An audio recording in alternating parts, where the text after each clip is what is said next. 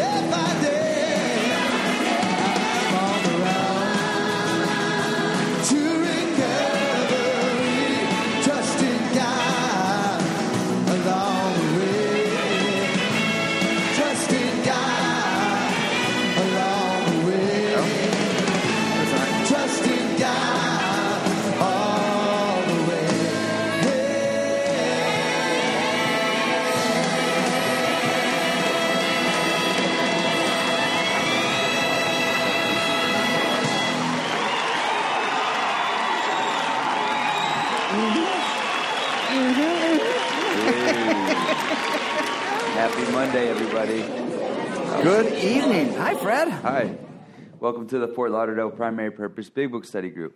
To prepare for our Big Book study, let's get focused by having a three minute moment of silent meditation followed by the fog light prayer. Um, good evening, everybody. I'm a recovered alcoholic. My name is Mike Chase. And I'm a, re- oops. Go. I'm a recovered alcoholic. My name is Fred. Hi, Fred. Thanks for joining us tonight. We're going to start that there meditation in a couple moments. So please take a moment to get situated, spread out a little bit, get comfortable, but not too comfortable. Please turn off all devices that make noise or will distract others for the duration of the meeting. Oops. Sorry about that, Fred. You got yours? Uh, the coffee area will be closed for this portion of the meeting as to minimize distractions. You, want, you please refrain from disturbing others by talking or constantly getting up and sitting back down. Um, for the meditation, some suggestions are focus on your breath and posture. Breathe in God. Hold it in there. Let it, let it sort of just marinate in your lungs a little bit and then blow it out with some. Focus on that for three minutes and guarantee you'll be in such a state of relaxation. You'll be open for much learning. Take this time to get reconnected to God. Let the craziness of the day drift away and ask God to help you stay focused on the study tonight. So we're keeping the bright lights off tonight. We're just going to say keep it cool and dim in here. All right, Fred? Answer you guys in two minutes. Enjoy your time with God.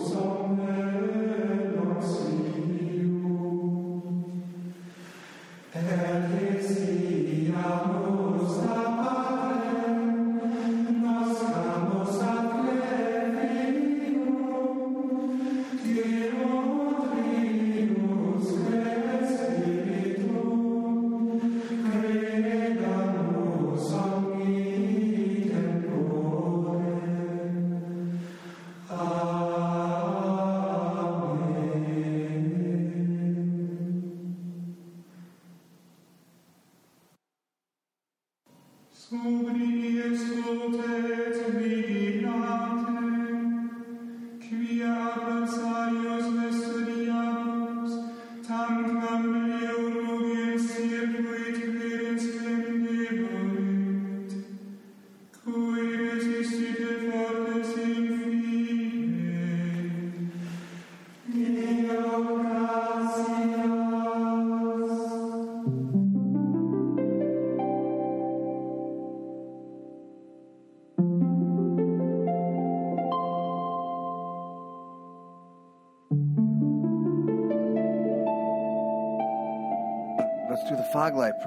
God, let your love shine through me like, Like a, a fog fog light, light, so those who are lost, sick, and dying can find your love through us. Amen. Have we have our secretary report? And that would be Scott. Welcome, Scott.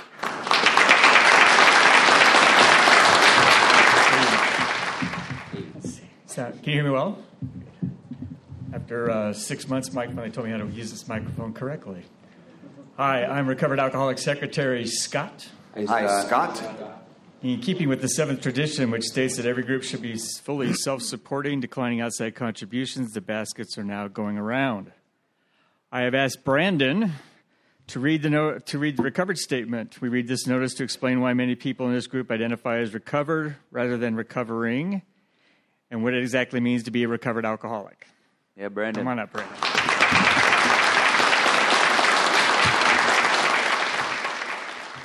I'm Brandon. I'm an alcoholic. Hi, Brandon. Recovered. We are not cured of alcoholism. Recovered, but not cured. The pre- that presents a conflict to some alcoholics. If we were cured, we would be able to drink responsibly. No, we are not cured. The allergic reaction to alcohol will remain with us for our lifetime. But we have been restored to sanity. That was the problem. The main problem of the alcoholic centers in his mind rather than in the body. We are now sane where alcohol is concerned. Consequently, we have recovered. Thanks, Brandon. We believe in sponsorship here. 1940 style big book sponsorship from forward to the second edition Alcoholics Anonymous. Of alcoholics who came to AA and really tried, 50% got sober at once and remained that way. 25% sobered up after some relapses, and among the remainder, those who stayed on with AA showed improvement. What we've seen, felt, come to believe, and experience in that, that God has not changed over time, and neither should the sacred approach back to his loving arms. The statistics above suggest a 75% plus success rate. In the back is nobody. They are there to help you with CDs, mugs, big print, let's see, big books, little red books, dictionaries, and assorted CDs and stuff. Thank you, Vinny. Uh, I have a couple of announcements. I know that some of you went to Fellowship of the Spirit this weekend. I trust that was good. I saw some pictures on Facebook. This is a reminder that next Thursday is Ali B's last session. There will be a Coney Island hot dog extravaganza starting at 6 o'clock. That's actually at on the 4th of July. 4th of July, this, Thursday. uh, yeah. That is Thursday. Thursdays right? away. A week from Thursday. Yeah, next next Thursday. Yeah, next Thursday. 4th of July. Okay, 4th of July. There's also a bus or something going down to the beach afterwards for fireworks and all that. And then the following Thursday, Peter M starts his 12 step series. Timelines. If you want to get to know us better, help us set up this room. We meet at 5:30 every Monday. At 6:30 it's coffee and conversation. At 7:12 at 7:12 it's uh let's see the bells go off and the road to recovery tune starts. We ask you to be in your seats at 7:15 ready to chant it down with the monks. Hope you hear something good tonight. We'll see you next Monday. Thanks, Thank Scott. you. Also, this weekend is the Chapters to Recovery event going down way down in South Miami. If you guys want information on that, talk to this guy. From the from the forward to the first edition of Alcoholics Anonymous, we of Alcoholics Anonymous are more than 100 men and women who have recovered from a seemingly hopeless state of mind and body. To show other alcoholics precisely how we have recovered is the main purpose of this book and of this group. Precisely. Precisely. From their solution, also from the big book. It's a tremendous fact for every one of us that we have discovered a common solution. We have a way out which we can absolutely agree, agree upon and which you can join in brotherly and harmonious action. This is the great news that this book carries to those who suffer from alcoholism. This is an open meeting, and as such, all who have an interest in alcoholism and our program of recovery are welcome. Because this is an open meeting, You need not identify yourself nor your reason for being here if you do not wish to do so. Your anonymity will be protected. We ask that you protect ours. I just remembered we have new traditions starting tonight. do. I'm like really excited for that. We cool. do. Can I see a show of hands of people join us for the very first time? Who's never ever been here? Great, we got a couple of people. Yeah, welcome. Glad back. you're here. Um, we have people on either side of you that will help sort of figure out and get you through the the weeds. Can I see a show of hands of the recovered alcoholics in the room? And uh, keep your hands up, you guys. If your hand's not up, I suggest you talk to the folks whose hands are. They'll get you connected to God, and then you can start helping people and live happy, joyous, And free. Bingo. While this is an open meeting, membership in this group is limited to those who wish to recover from alcoholism and have a desire to stop drinking for good and all. Each member of Alcoholics Anonymous is a potential sponsor of a new member and should clearly recognize the obligations and duties of such responsibilities. So everybody should have a big book in front of you. If you don't raise your hand, and we'll get one run to you. Great job, welcoming committee. Everybody got one. Before we begin our study of the you owe me a big soda. book tonight, Um, last week we reviewed Tradition 12. 12, wrapped it all up. Tonight we have a special guest, Ryan Kay. He's here to do the first tradition. Welcome, for the Ryan. first next 12 weeks. So to, help along, so let's all refer to in the this big fat book. This is called unabridged because it's the entire thing. Page five sixty two. Actually, I think they they talk about them before that. And then in the skinny mini with the, the that's those are called the bridge books. One seventy seven. He's going to read the short form, the long form. He's also going to do an introduction onto the steps too, I believe. So, hi Ryan. Hi. You Hi, I'm- speak loud and into the fuzzy part. I'm Ryan. I'm an alcoholic, Hey, Ryan. and uh, yes, I'm going to do the uh, the introduction to the traditions on page 177 first. Uh, so, to those now in its fold, Alcoholics Anonymous has made the difference between misery and sobriety, and often the difference between life and death. AA can, of course, mean just as much to unaccounted alcoholics not yet reached. Therefore, no society of men and women ever had a more urgent need for continuous effectiveness and permanent unity. We alcoholics see that we must work together and hang together, else most of us will finally die alone. The 12 traditions of Alcoholics Anonymous are, we AAs believe, the best answers that our experience has yet given to those ever urgent questions how can AA best function, and how can AA best stay whole and so survive? On the next page, AA's 12 traditions are seen in their so called short form, the form in general use today. This is a condensed version of the original long form, AA's traditions as first printed in 1946.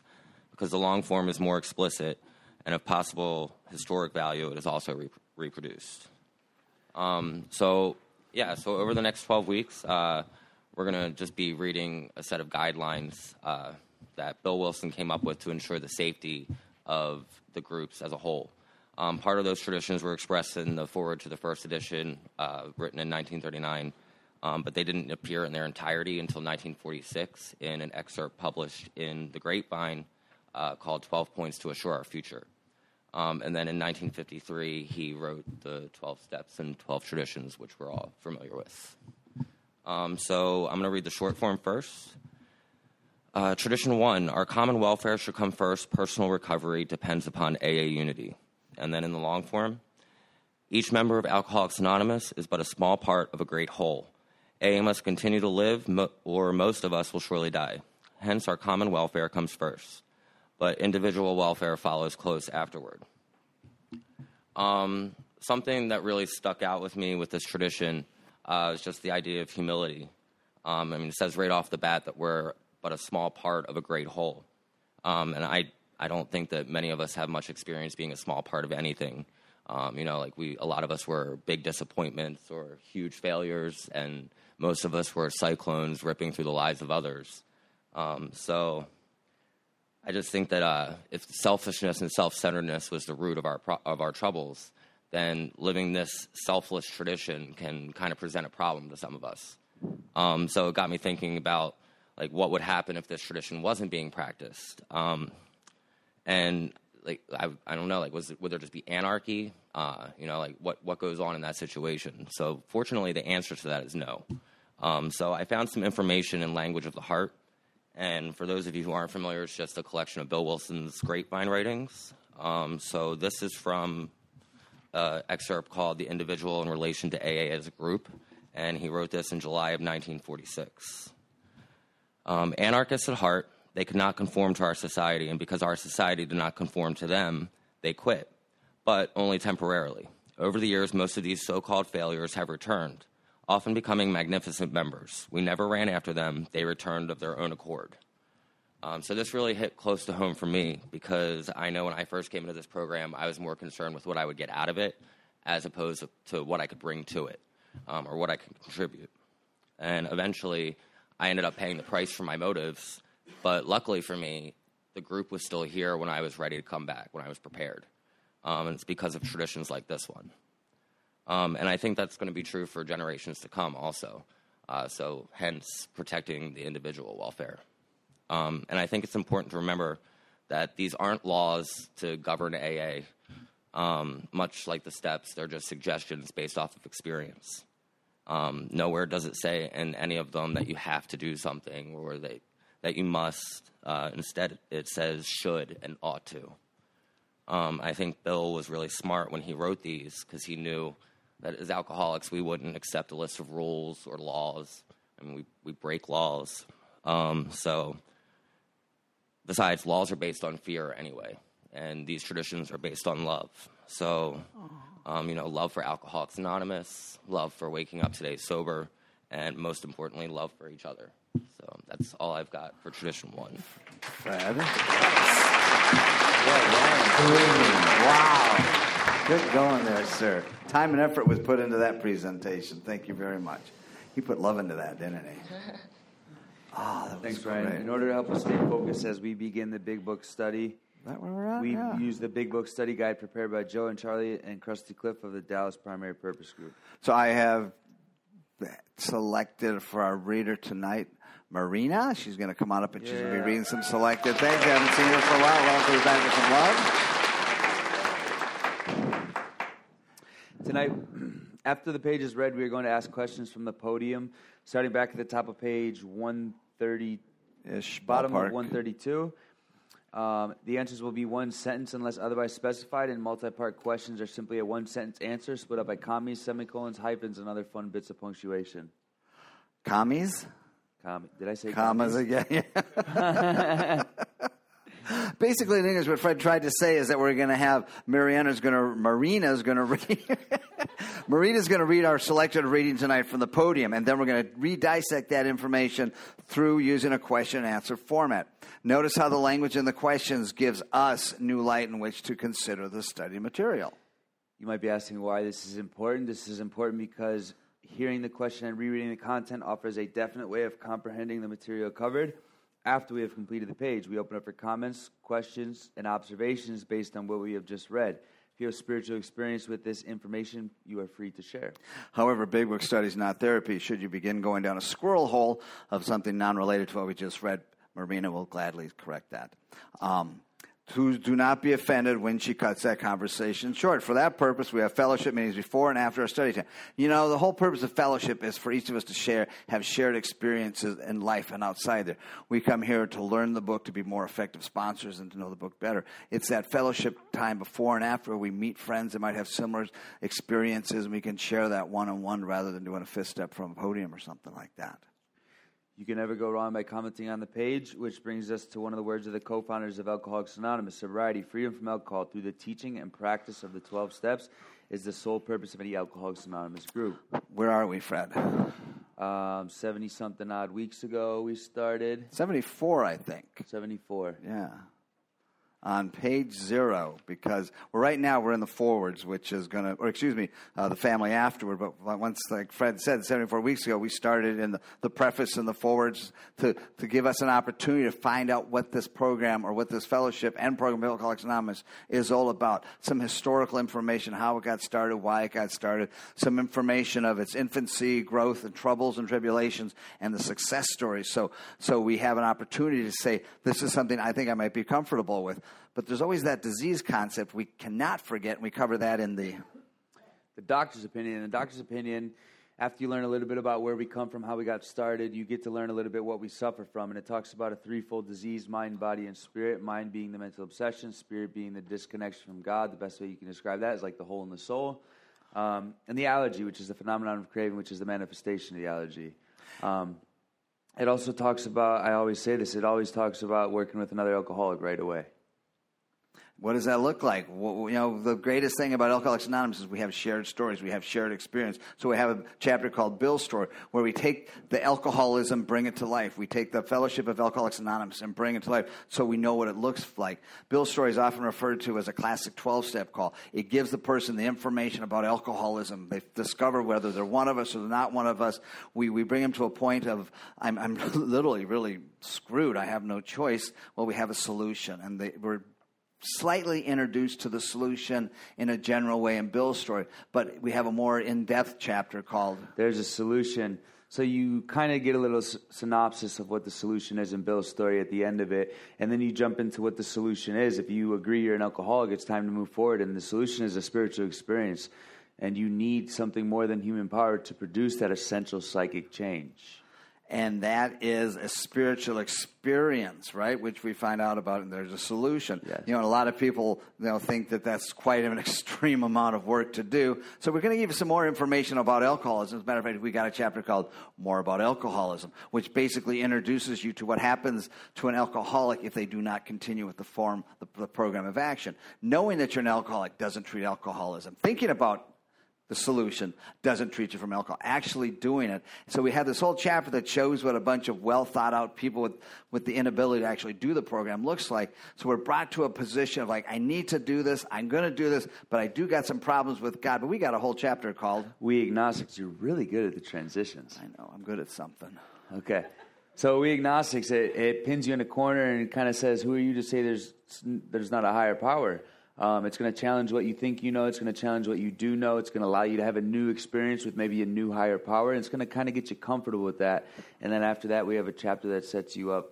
That's called how it works. But to take a moment, the conception you had with God on page zero, did it change by the time you got to how it works? Absolutely. You found yourself in a position where you're willing to make a decision to do something different in your life, right? Right. Which is a third step decision. I make a decision to turn my will, which is my thinking, and my life, which is my actions, over to the care and God understanding, your understanding, not my understanding, not his understanding, which is basically, and the way I looked at it is like, I'm going to stop thinking like a do to do, a knucklehead, and I'm going to start stop acting out like a knucklehead. That's my intention. But how can I do that if I don't know what's actually blocking me from God? So we have a fourth step, which reviews my resentments, my my fears, my sex conduct, and my harms to others, which is the stuff that keeps me from living in the present and having a healthy relationship with God. We do that. I write it down on paper, and I think I I think I got it. So we take it to another person. And it's about time for me to go into some a fifth step, which is into action. Um, so you kind of have this mountain, which is the fourth step blocking you from God, and then you have seven steps in one chapter, and that takes that mountain away. So you're standing in the sunlight of the Spirit, and it all starts with the fifth step. You sit down with your sponsor, usually, uh, pastor, whatever you decide it is, and you do a fifth step, and this person's going to come up with the list of character defects who's guided by God. They're going to kind of lead you the way a little bit. And then once you do a five, six, seven, you can do eight and nine. And eight and nine is making an amends list and then going out and repairing the damage done in the past. After that, we have some daily directions to kind of keep that mountain clear from you and God. And it's our daily work, and it's waking up, having a little God breakfast, spending your day with God, putting on the spiritual armor of God. And then you go to, uh, we're still on 10, 11, and then you do your nightly. You have your nightly inventory. I think it's page 87. It has 12 questions you're supposed to fill out every night, and you send that to your sponsor. You know, and what, what Fred's talking about, the actual act of having a spiritual experience, whether it's the white light experience or it's a, an educational variety over time, you know, developing a relationship with God is not all that hard. You know, it, it's God. He, we're His children, right?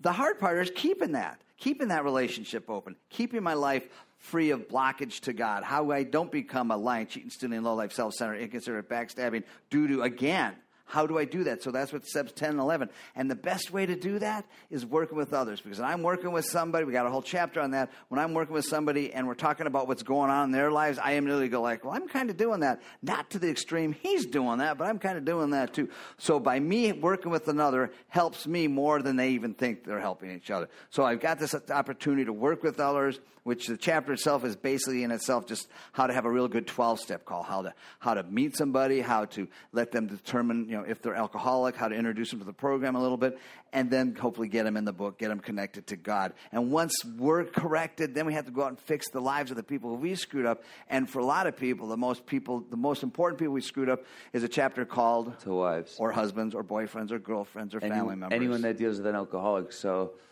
I like to wives. You can kind of take to wives, and it's talking to the wife, but you could take it to anyone who is dealing with an alcoholic. And what it kind of does is it it describes maybe if you are dealing with an alcoholic, it lists out different types, but it also has a solution to every problem they have, just like this book. So it's very similar to working with others. It's really a good read. If you, it's like um, read that with your sponsor. That it, it's more like the it's like a master's degree in sponsorship. It helped me as a sponsor to deal with people who are in relationships, who are. It, it gave me information I had not known, and also gave me an opportunity to see myself as I'd never seen myself. You know, seeing me from the other side of the window, what I really looked like, and how I affected other people. And the cool thing about that is there's other people. You know, we have a chapter called The Family Afterward. Afterward, as an after what? After we found out about this program of Alcoholics Anonymous. How's a family supposed to react? How do they present this to get to dad? How do they present themselves now that dad's starting to change? What are some expectations they have, whether they're legitimate or not legitimate? And how to behave when dad's good or dad's goes off on a tangent and stuff like that. Information that these people have never known before because remember there had been no solution for alcoholism before this point. This is this is just new territory for family members of alcoholics anonymous. And that's where we're at today. We're going to wrap that up today. And and we've been doing it for about six weeks now. So we're going to take a moment. We're going to go back to the before every chapter uh, krusty cliff and those guys did a little quick uh, three paragraphs on what the chapter's about. So instead of going into an in depth uh, review of what the family afterward is like, we're going to just do a quick little introduction and then we're going to take it out. And it's kind of warm in here tonight, ain't it? It is. Yeah. The family Keeps us Afterward, honest. Pages 122 By the way, this isn't in your books, this is in the, the workbooks from the guys. The chapter is for the whole family. The alcoholic has found the program of Alcoholics Anonymous as a solution for his problems. The family has found the programs of Al-Anon, Alateen, and or preteen as the solution to their problems. All is going well in the relationships within the respective fellowships and in the world in general, except for one of the most important places, and that is in the home. As was pointed out in the preceding chapter, when drinking ends, all the problems do not. Before proceeding with the study of the material in this chapter, go back to page 116 and begin reading to the middle of the page. Continue reading to the end of chapter to refresh your thinking. We're not going to do that because that was like 15 pages. Chapter 9, the family afterward shows each family member. Let me read this. The family afterward shows each family member how to apply the 12 steps to family life and thereby bring about return of peace, harmony, and love to the family unit. Hence, everyone in the family, we suggest get involved in the program. Benefits from it. Yeah. Every member of Alcoholics Anonymous and Al Anon should be knowledgeable of the information contained in this chapter. It is truly a design for living. It- it is sort of cool to have the family on the same page, don't you think? You know, dad's out there doing this stuff and they're on a totally different page. It's nice to know at least where dad's coming from. They may not want to become, you know, black belt Al-Anons and Alateens and stuff like that, but it's really important to them to see what's going on so they can relate and understand dad's new behavior. Hi, how's that going over there? 129. Fix your mic. I'll go fix your mic in a, what, did it break? I don't know. It's Is it working. working? This is the mic she's just talking in. Oh, All hold right. it just a minute. You got such cute cheeks. Mm. There you go. We're going to have you read. So the actual questions start at the bottom of 132, but we're going to tee up on page diddly do. Um, 129, if the family cooperates, the second full paragraph. And we read up a little bit so we get a little bit into the stream of what's going on so we just don't get hit with this stuff. Okay. So, when you're ready, Sunshine. All right. What's your name? Marina, recovered alcoholic. Hi, Marina. If the family cooperates, dad will soon see that he is suffering from a distortion of values. He will perceive that his spiritual growth is lopsided, that for an average man like himself, a spiritual life which does not include his family obligations may not be so perfect after all. If the family will appreciate that dad's current behavior is but a phase of his development, all will be well. In the midst of an understanding and sympathetic family, these va- vagaries of dad's spiritual infancy will quickly disappear. The opposite may happen should the family condemn and criticize. Dad may feel that for years his drinking has placed him on the wrong side of every argument, but that now he has become a superior person with God on his side. If the family persists in criticism, this fallacy may take a still greater hold on father. Instead of treating the family as he should, he may retreat further into himself and feel he has spiritual justification for so doing. Though the family does not fully agree with dad's spiritual activities, they should let him have his head. Even if he displays a certain amount of neglect and irresponsibility towards the family, it is well to let him go as far as he likes in helping other alcoholics. During those first days of convalescence, this will do more to ensure his sobriety than anything else. What did you say? Convalescence. During those first days of convalescence, conval- that this will do more to ensure his sobriety than anything else, working with others. Mm. Though some of his manifestations are alarming and disagreeable, we think Dad will be on a firmer foundation than the man who is placing business or professional success ahead of spiritual development. He will be less likely to drink again, and anything is preferable to that. Those of us who have spent much time in the world of spiritual make believe have eventually seen the child- childishness of it. This dream world has been replaced by a great sense of purpose, accompanied by a growing consciousness of the power of God in our lives. Hi. We have come to believe He would like us to keep our heads in the clouds with Him, but that our feet ought to be firmly planted on earth. That is where our fellow travelers are, and that is where our work must be done. These are the realities for us. We have found nothing incompatible between a powerful spiritual experience and a life of sane and happy usefulness. And our questions are going to be started in this next paragraph. One more suggestion. Whether the family has spiritual convictions or not, they may do well to examine the principles by which the alcoholic member is trying to live. They can hardly fail to approve these simple principles, though the head of the house still fails somewhat in practicing them. Nothing will help the man who is off on a spiritual tangent so much as the wife who adopts a sane spiritual program, making a better practice, practical use of it. There will be other profound changes in the household. Liquor incapa- incom- incapacitated father for so many years that mother became head of the house. She met these res- resp- wow responsibilities gallantly. By force of circumstances, she was often obliged to treat father as a sick or wayward child. Even when he wanted to assert himself, he could not, for his drinking placed him constantly in the wrong. Mother made all the plans and gave the directions. When sober, father usually obeyed. Thus, mother, through no fault of her own, became accustomed to wearing the family trousers. Father, coming suddenly to life again, often begins to assert himself. This means trouble unless the family watches for these tendencies in each other and comes to a friendly agreement about them. Drinking isolates most homes from the outside world. Father may have laid aside for years all normal activities, clubs, civic duties, sports. When he renews interest in such things, a feeling of jealousy may arise. The family may feel they hold a mortgage on dad so big that no equity should be left for outsiders. Instead of developing new channels of activity for themselves, mother and children demand that he stay home and make up the deficiency. At the beginning, the couple ought to frankly face the fact that each will have to yield here and there if the family is going to play an effective part in the new life. Father will necessarily spend much time with other alcoholics, but this activity should be balanced. New acquaintances who know nothing of alcoholism might be made in thoughtful consideration given their needs. The problems of the community might engage attention. Though the family has no religious connections, they may wish to make contact with or take membership in a religious body. Alcoholics who have derided religious people would be helped by such contacts. Being put, possessed of a spiritual experience, the alcoholic will find he has much in common with these people, though he may differ with them on many matters.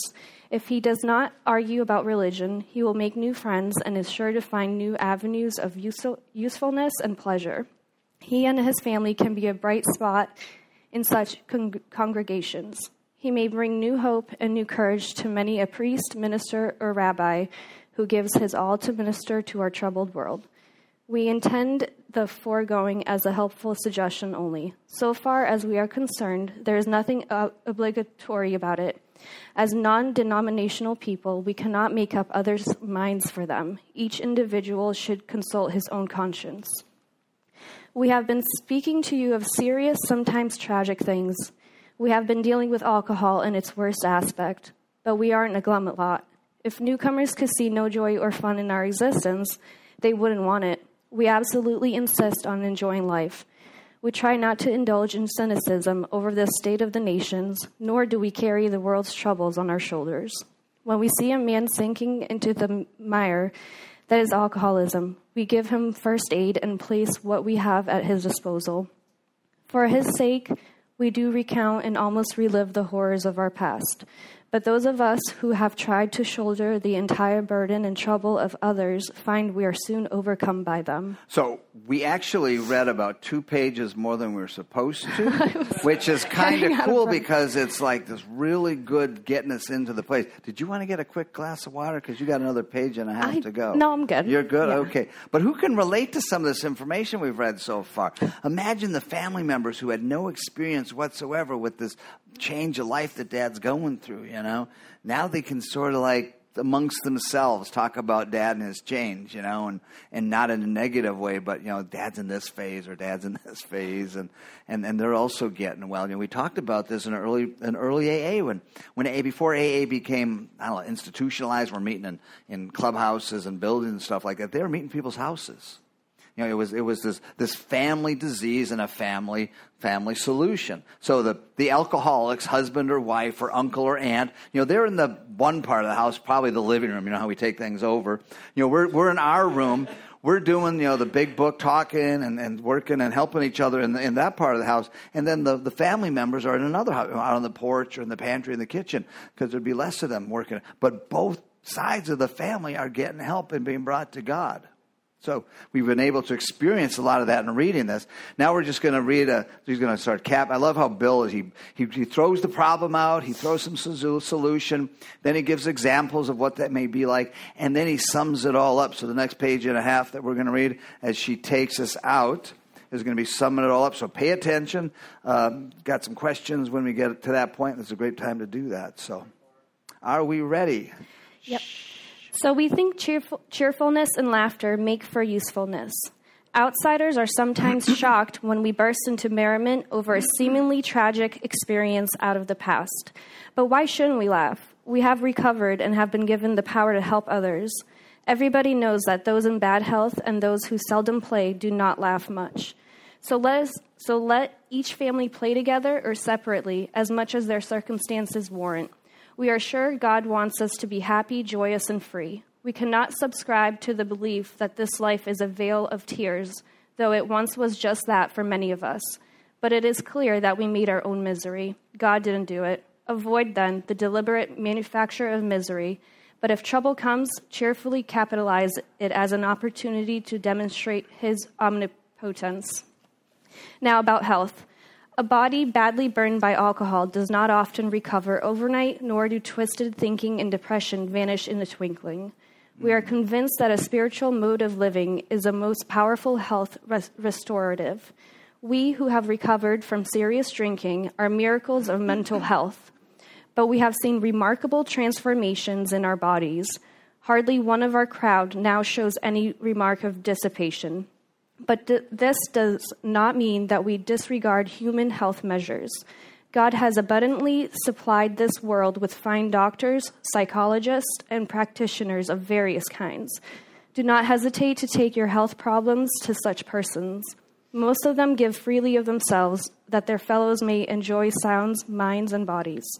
Try to remember that though God has wrought miracles among us, we should never belittle a good doctor or psychiatrist. Their services are often indispensable in treating a newcomer and in following his case afterward. One of the many doctors who had the opportunity of reading this book in manuscript form told us that the use of sweets was often helpful, of course, depending upon a doctor's advice. He thought all alcoholics should constantly have chocolate available for its quick energy value at times of fatigue. He added that occasionally in the night of night a vague craving arose which would be satisfied by candy. Most many of us have noticed a tendency to eat sweets and have found this practice beneficial. A word about sex relations. Alcohol is so sexually stimulating to some men that they have overindulged. Couples are occasionally dismayed to find that when drinking is stopped, the man tends to be impotent.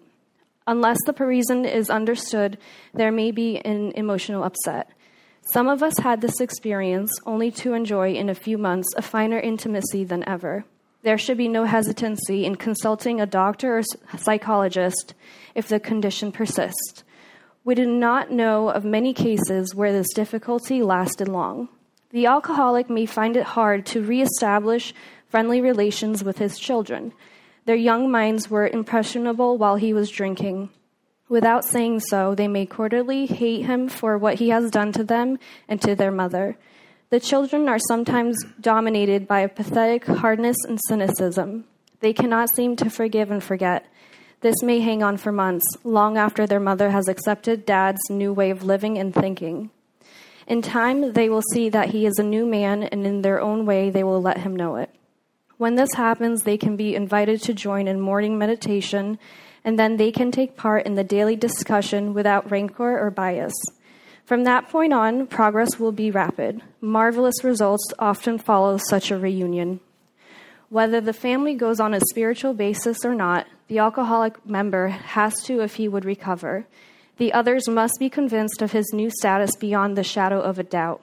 Seeing is believing to most families who have lived with a drinker.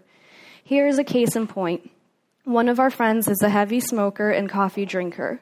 There was no doubt he overindulged. Seeing this and meaning to be helpful, his wife commenced to admonish him about it. He admitted he was overdoing these things, but frankly said that he was not ready to stop. His wife is one of those persons who really feels there is something rather sinful about these commodities, so she nagged, and her intolerance finally threw him into a fit of anger. He got drunk. Of course, our friend was wrong, dead wrong. He had to painfully admit that and his spiritual fences. Though he is now a most effective member of Alcoholics Anonymous, he still smokes and drinks coffee, but neither his wife nor anyone else stands in judgment. She sees she was wrong to make a burning issue out of such a matter when his more serious ailments were being rapidly cured. We have three little mottos which are apropos. Here they are. First things first, live and let live, easy does it. That's a good bumper sticker, ain't it? Mm-hmm. Is that word apropos? apropos?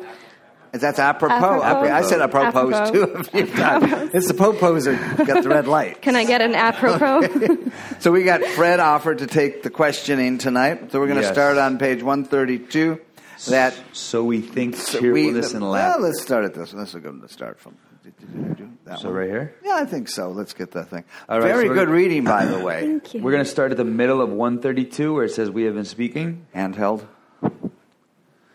All right, what have we been speaking of? Mike. You ready, Ryan? Mm-hmm. What have we been speaking of so far? We've been speaking to you of serious, sometimes tragic things. Specifically, we have been dealing with what? We have been dealing with alcohol in its worst aspect. But we sure aren't what? But we aren't a glum lot. What would happen to newcomers if they didn't see the fun we have?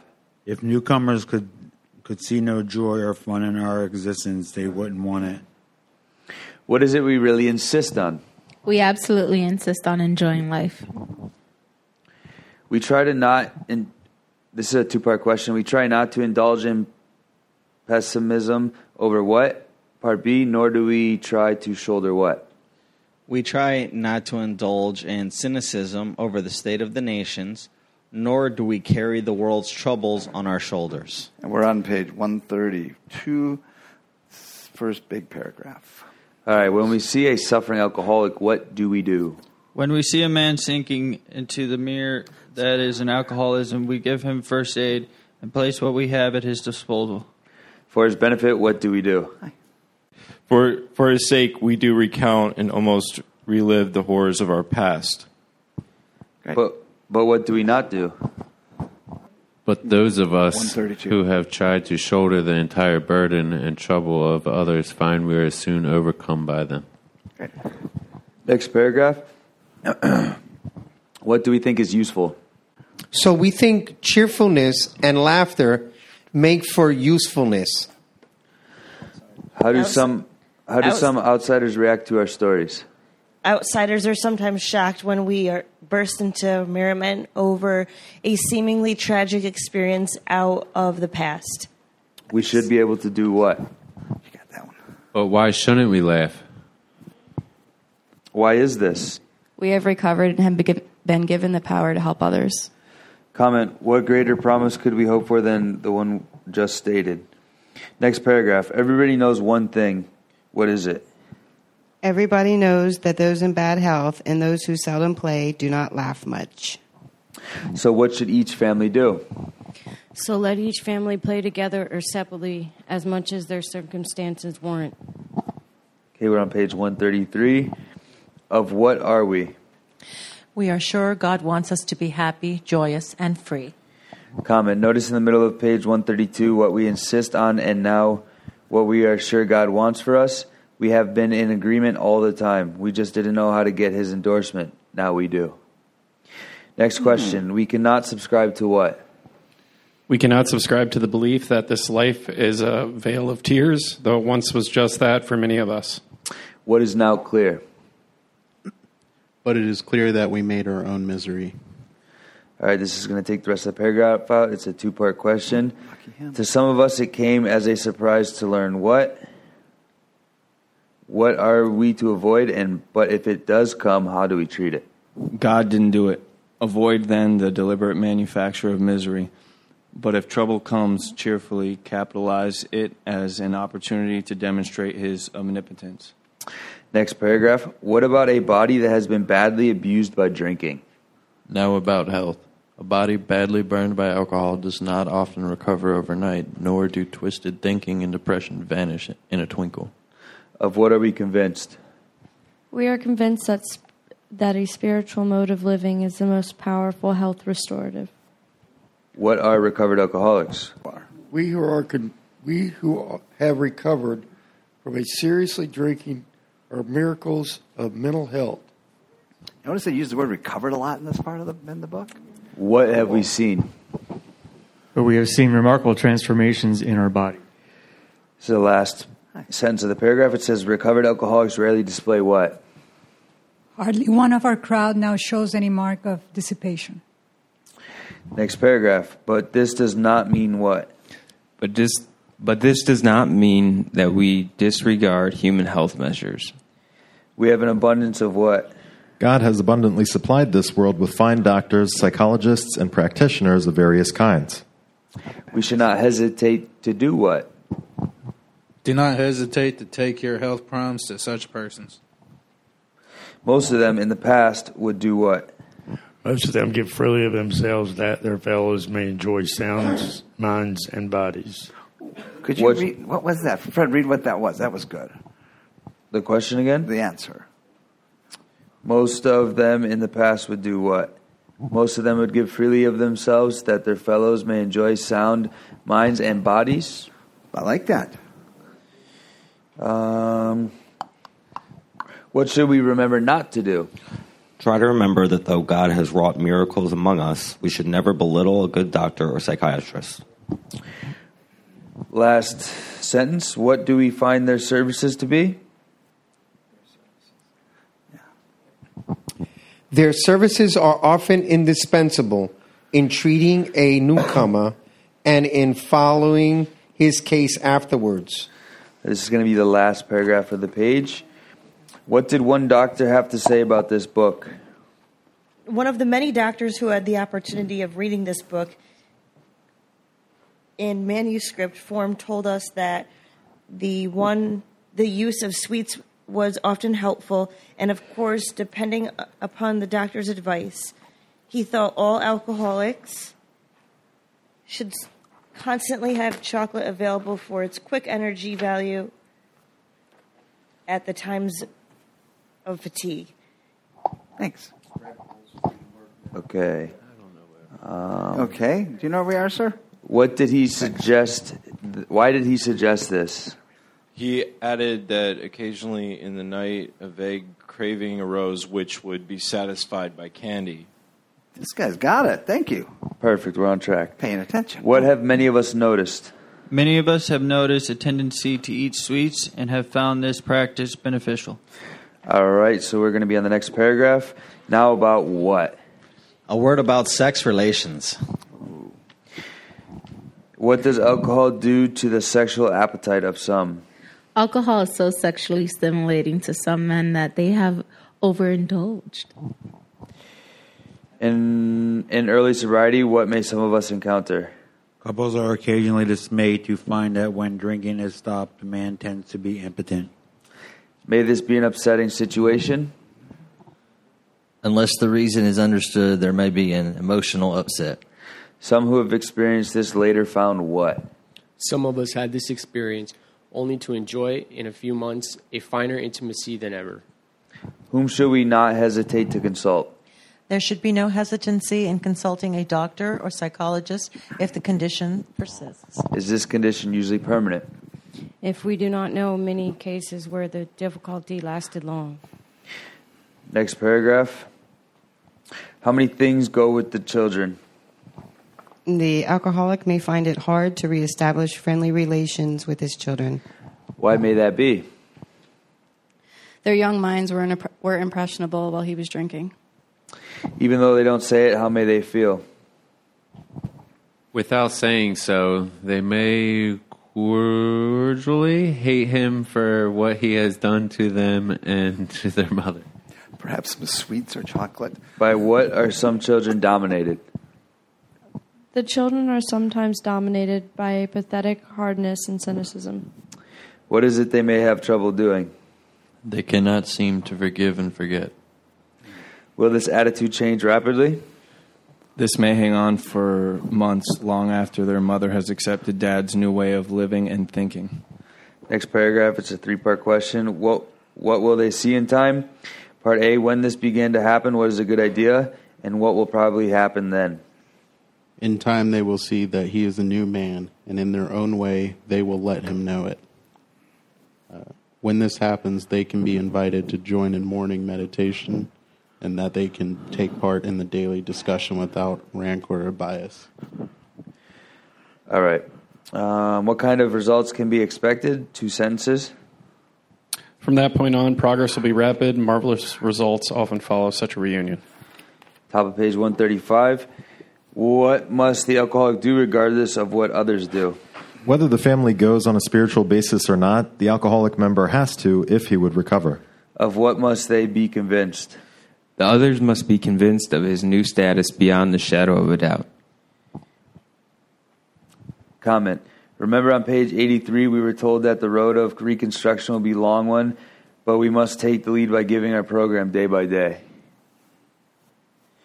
What, um, what will it take to make believers of them? Seeing is believing to most families who have lived with a drinker. Yeah, we need to walk the walk, don't we? Quick comment. Let's see. Most, if not all of us, have broken promise after promise after promise. They have been patient with us for a while. We must now be patient with them. We are at the next paragraph. What examples are we given here? Here's a case in point. One of our friends is a heavy smoker and coffee drinker. What other faults did this alcoholic have? There was no doubt he overindulged. Yep. what did his wife have to say about this? Seeing doesn't mean to be helpful. His wife commenced to adon- admonish him about it. He admitted he was overdoing these things, but frankly said that he was not ready to stop. Next. What was his response? He admitted he was overdoing these things, but frankly said he was not ready to stop. Hmm. Are we on track? Yeah, he, did- he caught us up. He's really great at that. Next. What did his wife continue to do? His wife is one of one of those persons who really feels there is something rather sinful about these commodities. So she nagged, and her intolerance finally threw him into a fit of anger. What did he do to get even with her? He got drunk. That will show her. Next paragraph. Was this the wrong thing to do? Of course, our friend was wrong, dead wrong. All right, two part question. What did he do about it? Although he recovered, what did he do? What would appear his wife may have adopted the Al Anon? Would it appear that his wife may have adopted the Al Anon way of life? He had to painfully admit that and mend his spiritual offenses. Boom. Pass it. Um, yeah, keep going all the way. Until Though he is not a most effective member of Alcoholics Anonymous, he still smokes and drinks coffee, but neither his wife nor anyone else stands in judgment. All right, so this is going to be the last sentence of this paragraph. What else? What was she able to see? She see she sees she was wrong to make a burning judgment. Oh, burning issue. Oh, I missed that. Okay, I'm sorry. She sees she was wrong to make a burning issue out of such a matter when his more serious ailments were being rapidly cured. Hmm. Okay, we have three mottos. What three mottos are given here? First things first, live and let live. Easy does it. All right. Let's open up for I'll comments, questions, concerns. Does anybody have any spiritual experience with this that they would like to share on? Well, hi. Hi. Marina, recovered alcoholic. Hey, Marina. Um, so I I married someone who's also a recovered alcoholic, and I inherited two little stepdaughters, uh, an 11 year old and a 16 year old. And um, typically, I wouldn't share, you know, on, on his life and past behaviors, but it does affect me now because I am their stepmother. So um, my husband, you know, he he caused a lot of havoc and damage in my stepdaughters' lives. And, um, you know, I wasn't there for it. I never witnessed it myself, but they were there, or rather not, because he just abandoned them. And, um, you know, because of the gifts of this fellowship, he was able to rekindle those relationships where he now has them in their lives. And um, we get them in the summer. So his 16 year old daughter, she, she is with us right now. And, um, we're very open and transparent, you know, that we're alcoholics. They're very much involved in our lives. They'll come to meetings, and um, we don't hold anything from them. And they have forgiven him, but it's true, they don't forget. And you can see that in their eyes sometimes, you know. And it's sad, but, you know, we just explained that their dad was sick. And this weekend, we, we took his 16 year old to the Fellowship of the Spirit. And that was a God moment because I know this little girl um, is hurt. You know, I know a lot of you women are probably hurt because of your childhood traumas, and I know myself. I know what's in her heart. So I was really grateful that they had an Al Anon speaker there, and she was like really curious about it, and she was totally engaged. And afterwards, she was asking questions about Alateen and everything, and I literally got goosebumps because this is like all I've ever wanted for her somebody to to be able to get everything out and share with. And then um, one quick story is um, yesterday we went to a barbecue and we fellowship with some other um, uh, recovered alcoholics, and she was saying she's like, "Hey, Dad," she's like. Why is nobody drinking at this barbecue? Like, mom has barbecues, but everybody drinks. So he's like, Well, you know, they're alcoholics. So she starts pointing out people in the room. What about them? Are they alcoholics? He's like, Yeah. Well, she doesn't look like an alcoholic. What about him? And she's pointing to everybody in the room. And then there happens to be one woman there who's an Al Anon, and she, she noticed, and she was like, What about her? Is she an alcoholic? He's like, No, she, she's an Al Anon. So she scoots over, and she's like, so you don't drink either? You're not an alcoholic either? Hi, I'm hi, and introduces herself, and it was so funny. But um, you know, they're they're so innocent. But I'm grateful for this fellowship and Al-Anon for sure. That's all I got. What a great story, huh? And it's so cool that she went to a, a conference that was Al-Anon alcoholic based. Right. You know, to bring a, a child into just AA meetings, they're not seeing their side. They don't relate. Right. You know, they just they see we can be selfishly saying, "Oh, I bring my kids to AA meetings so they learn." It's like, but you don't learn what you learn in Al Al-Anon's like the opposite side of the window. They see how we work. So the fact that she's that she get that Oh, yeah. meet that person, you get her into some Al-Anon maybe or Alateen Yeah, or something yep. like that. Yeah, and what, what a great it. speakers we had for the Al-Anon of folks and stuff like that. You know, when I'm thinking about that, it's funny you bring that up because the way that I would go through the program of recovery is not the way that my family would. Right. Uh, I grew up in a step family, and my previous other family, the step families, they had grown up with an alcoholic mom who was a real hardcore alcoholic, a lot of problems. And I didn't know it, but my sister was like a secret uh, Al-Anon, you know, black belt in high school. Junior here, she's pulling me out this stuff, and I, I always wondered why. And then I figured out why she was always calling me out. Why are your eyes red and stuff at lunches and meal, meals and stuff like that. She didn't take my crap at all because she knew she knew about this stuff. In order to deal with this, it's important to know about what's going on here. Hi, young man. Don't have to yell. It's amplified. Hi, I'm recovered alcoholic, and my name is Peter. Hey, Peter. Um, I just love what was just shared right now, and um, reflecting on what was just said. Um, I think about I don't remember where, like where that promise is, but um, it says in the book, you know, um, have your house in order, and all these you know amazing things will follow in your life. And um, you know, for the last couple of years, like I've been working at this, and um, thank God, like you know, for sponsorship and you guys um, um, teaching me, you know, how to live this this um, this way of life, um, and definitely already, like you know, some amazing things have been happening in my life. Um, my apartment is definitely not in order; needs like some real, but inside, you know. Um, some things have you know come in order and um, you know by god's grace um, and some amazing things are following as a result of that um, much work still needs to be done i'm by, by far done you know um, have a long way to go but i'm getting better you know and as a result my relationships are getting better um, my work ethic is getting better um, my dog is getting better. Uh, you know, it's just amazing. It really is. Um, but, you know, sometimes I still find it troublesome, you know, um, with the worldly clamors that, that arise in my head every now and again. And um, I, I forget that um, God, you know, has delivered me from my alcoholism once again and has given me a new opportunity at this way of life. And um, I just want to thank this group so much for helping me to um, stay on the path. Who has learned a little bit about themselves by reading these past couple chapters? Something you didn't know before, right? It's like how they think and see us. Because we just get all of a sudden we put down the drink, we're magnificent. Is your hand going up to agree or to share? And agree. Thank you. How are you tonight? Nice to see you here. I both agree and share. My name's Tommy, and I am an alcoholic. Hey, Tommy. Hey, Tommy. So, last three lines. First things first, regardless of what goes on in my family life, I have to mind my recovery and stay sober.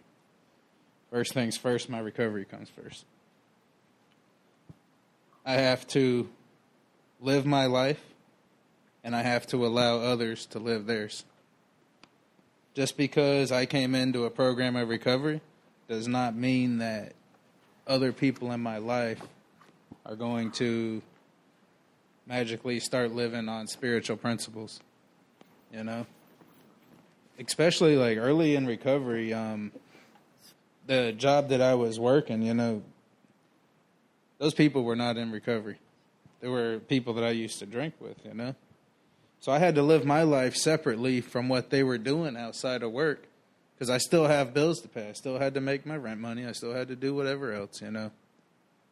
But I also had to live my life and let them live theirs. And then easy does it. I just got to stop taking myself so serious all the time. You know, one day at a time, sometimes one hour at a time.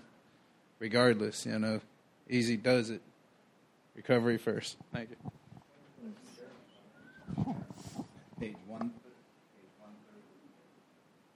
Page 133. Uh, now about health. A body badly burned by alcohol does not recover overnight, nor do twisted thinking and depression vanish in a twinkling.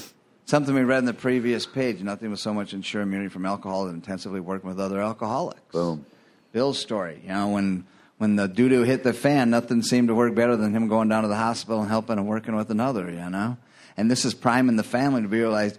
You know, Dad's going to be in the middle of a conversation, all of a sudden get that look in his eye and make a phone call, and out the door he goes because you know the conversation's getting a little bit heated, uh, getting a little too deep, and he knows where he needs to do in order to, progress, to to prevent it from progressing to the drink. You know, instead of like having to share about our day, let's go work with a newcomer. Ow, I'm gonna get a new knee. I think. Here we go. We have Chris with the hand up over here. Oh, and so does Tanisha. Hey. Tanisha, recovered alcoholic. I just want to touch on like two things on page 133 that stood out to me a lot, and I've had you know tons of experience with it. Was the sentence at the bottom of the first paragraph? Um, Avoid then the deliberate manufacture of misery, but if trouble comes, cheerfully capitalize it as an opportunity to demonstrate His om- omnipotence. And that stood out to me because it's like telling me to minimize my problems and to maximize my higher power. And that for me goes for everything from my family life to my friends to my job to even like with sponsorship. Um, they, everywhere I go, you know, there's always going to be a problem. It's like, it's my attitude, it's my reaction to life. And, you know, making my higher power everything um, has, you know, been a big part. Um, at the beginning of my recovery, I have a lot of monuments where, you know, I overcame, you know, or with the help of God, I overcame a lot of issues and obstacles or barriers that were blocking me from recovery. And, you know, it's part of this fellowship that helps us, you know, to develop this relationship with a new higher power, you know, differently than the way that we thought of a higher power before. And um, the second point that I like to point out is, you know, um, this whole, you know, doctors, psychologists, practitioners, you know, various kinds. I too, I went to a therapist as well. There was a lot of issues that, you know, my sponsor couldn't tackle because, you know, I had to seek professional help you know, even for a moment in time, like I had to be on antidepressants. I had to, I needed help sleeping. I couldn't sleep all throughout the night, you know, and of course, you know, I follow doctor's orders and I let them know, you know, hey, I, I think it's time, you know, I feel comfortable enough to just deal with it on my own and rely on my higher power. And that's just me. That's my story, you know, because I, I even like remember hearing a saying, because now I go to church, right? And so um, I remember my pastor even like mentioning if you're giving, if you're willing to give man's medicine a try, you know, be willing to at least give God's medicine a try. And I don't mean to just put out God, you know, out there, whatever higher power you choose. Just be willing to give this program a try as well. So that's all I got. Thanks for sharing. We'll run over to Chris. Hey, I'm I'm Chris. I'm a recovered alcoholic. Hey, Chris. Um, you know, it's really amazing to me how you can be in, in the same on the same page in the book and different phases of your life and recovery and get a completely different lesson out of out of it. And you read something new every every time sometimes. And uh, I think it was maybe a year or so ago that I first discovered page 133, and there was this speaker that was talking about the connection between step 11. We have uh, the second half of step 11 says, you know, praying only for knowledge of God's will for us and the power to carry it out.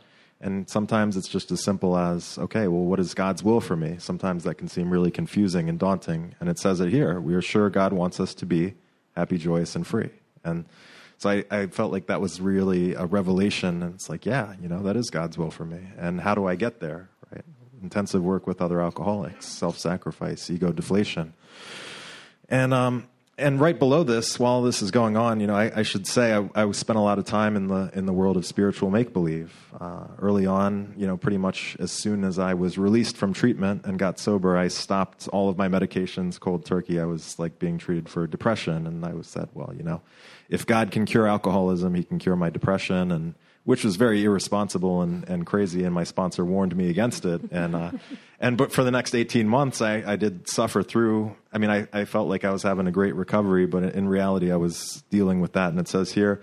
Um, depression doesn't vanish in a twinkling, and that it didn't vanish for me in a twinkling either. I mean, the, the alcoholism and, and the drinking and drug addiction did vanish, and, and thank God. That's a miracle of mental health. But it says right below on this same page, which I which I had discovered, um, we don't disregard human health measures, and God has supplied this world with fine doctors, psychologists, and practitioners of various kinds.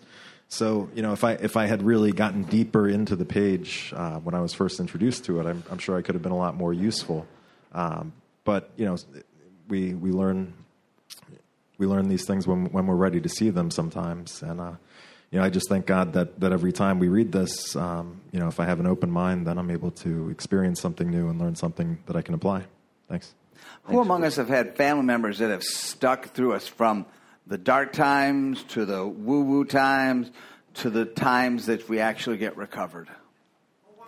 So this is this is great for us on how we can look at what we put them through. You know, how the the, the stuff that the appreciation we can have to them for being so kind and considerate. Fred, how does your family deal with you nowadays? How have they changed since Fred pre recovery to where you are today? So, I mean, in the beginning, my family would kind of give me my space and not know how to handle me. Um, and then I think through time and God transforming my life is when they started coming to me for certain things um, in areas of my life. Have you affected their life? Yes, definitely. Uh, my mom started going to Al Anon. My brother um, handle situations much differently. Not to say I'm the one who changed their life, you know, because I didn't change their life at all, but they have changed. Yes, I have changed. So, do they sleep better? I hope so. Yeah, is that who? like when somebody's worried about somebody, does that affect your sleep? Oh, yeah. Imagine what it was like for our family members, knowing that what we're doing to ourselves, and, and now that we're, we're getting better best gift you can give to a family member is a good night's sleep, right?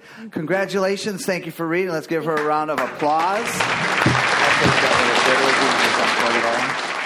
Hi, Fred. Hey, from A Vision for You, page 164. God will constantly disclose more to you and to us.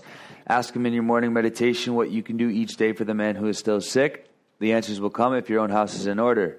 But you obviously cannot transmit something you haven't got. See to it that your relationship with Him is right and great events will come to pass for you and for countless others. This is a great fact for us. Abandon yourself to God as you understand God. Admit your faults to Him and to your fellows. Clear away the records of your past. Give freely of what you find and join us. We shall be with you in the fellowship of the Spirit, and you'll surely meet some of us as you trudge the road of happy destiny. It is the practice of the Fort Lauderdale Primary Purpose Big Book Study Group for group member sponsors to introduce their new sponsees by presenting them with a sponsorship medallion. That was awesome. He did good with that.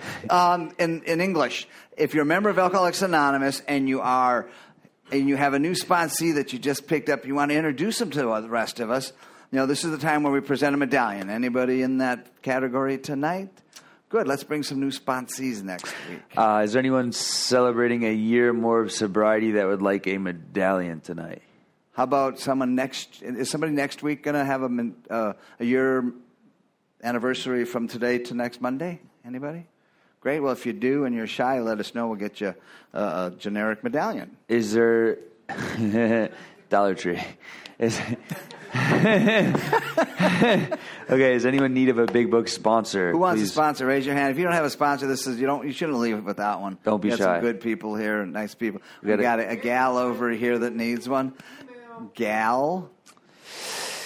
If you would Folks, like to get, become, get them. We got a couple of gals in that area right now.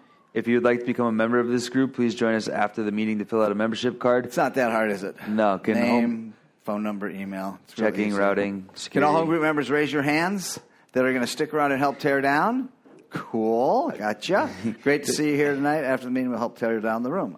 What's going on this Thursday, Fred? Right. So, session 11, we have Ali B doing a session on step 11. Um, she's doing a great job. Please come see her. It starts at 7:15 in the same building downstairs. Just walk to the left in the fellowship hall. Home group members show up 5:15 to help set up fellowship, get to know newcomers. Newcomers show up, get to know us, see what we're really like. You know, get to talk to us a little bit. Um, if you guys could please wait 75 feet from the door before you light up or or charge. What do you call it? Zap up that charge up the zap up that zap up that vaponator type thing. Yeah. So we're gonna we're gonna close with the Lord's prayer. And thanks. By the way, we completed to the family afterward. Let's give that a round of applause. Now, some of you guys might work in, a, in an industry or a business, big business, small business, and you might have a, a manager, a coworker that's, that's in, a, in a managerial position that might be interested about alcoholics and Alcoholics Anonymous and stuff like this. This is the perfect opportunity to invite them this to the Monday night for the next few weeks. It's some great advice on how to deal with us. You know, you wanna you wanna give some because we've had people ask us, "How do I handle my alcoholic employees?" Say, "Well, why don't you come and find out?" Because for the next few weeks, we're going to be reading. Somebody, somebody at work, um, John, somebody at our job was dealing with an alcoholic, and it's a perfect example of it. John was armed with this, and from a from a position of and- knowledge. and it, somebody reached out to John because he's in AA. So Yeah. it, You it didn't have to worked give him a bumper sticker. He actually Right. gave him some information that meant something. Right. Good. Okay. All right, let's close with the Lord's Prayer. Who will bring us from shame to grace if we ask? Our Father, Lord,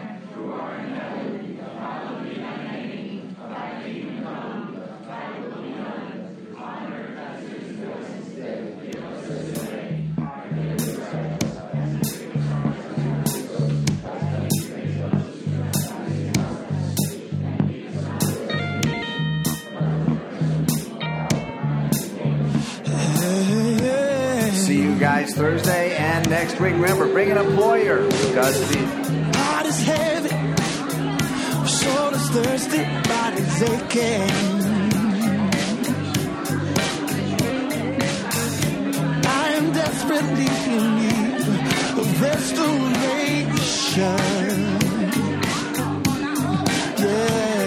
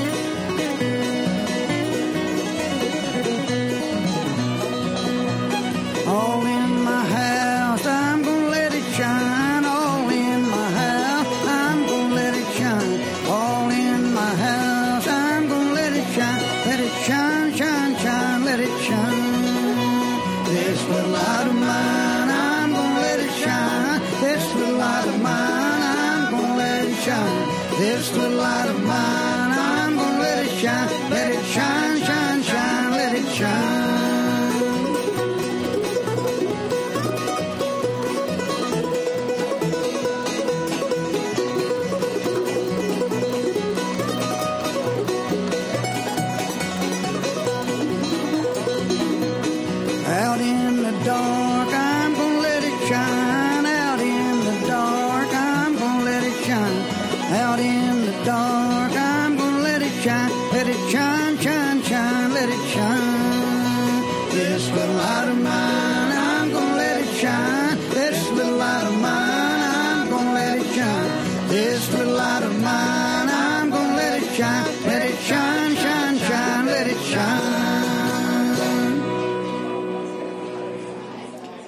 Michael Chase. Here's that song you've been asking me for for a million years. I finally pulled it out the pulled it out the corners of my mind, and um, here you go.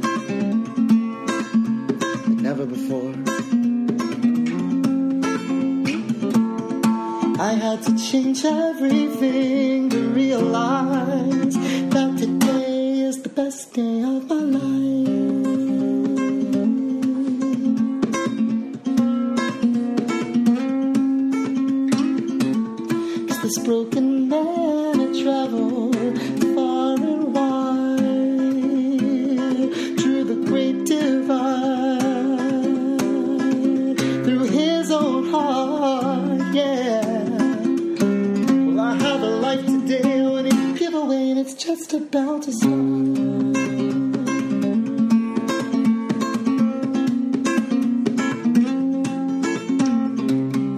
So I face each day in a brand new way. Show up and plug in my guitar. And I play my songs, and people sing along, and stomp their feet and raise their arms.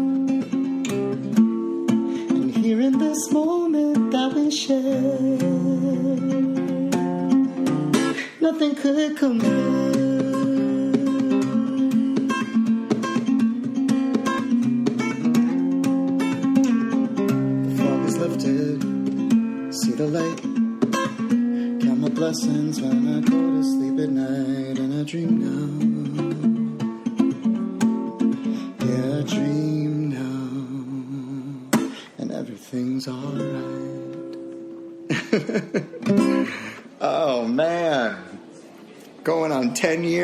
that song is. God bless. I love you, Mike Chase.